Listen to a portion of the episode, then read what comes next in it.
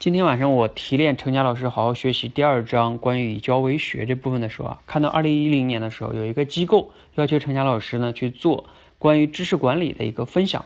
而那个时候呢，程佳老师自己啊都还在学习的状态，面对这种挑战呢，他在纠结了之后，最终还是接受了这种邀请。那他为此呢花了啊自己三个月的一三个月的业余时间啊，买了市面上所有相关的书籍回来进行研究总结。最终呢，关草稿纸就写了两百多页，而且最终证明啊，他的这个分享是非常非常效果非常好的。那他后来也讲哈，说现在能写出《好好学习》这本书，跟当初的分享呢是有非常非常大的关系的。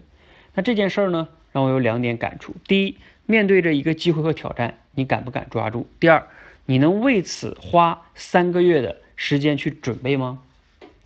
所以呢，每个人的成功都是不容易的，你也是可以的。欢迎加入透彻来读书。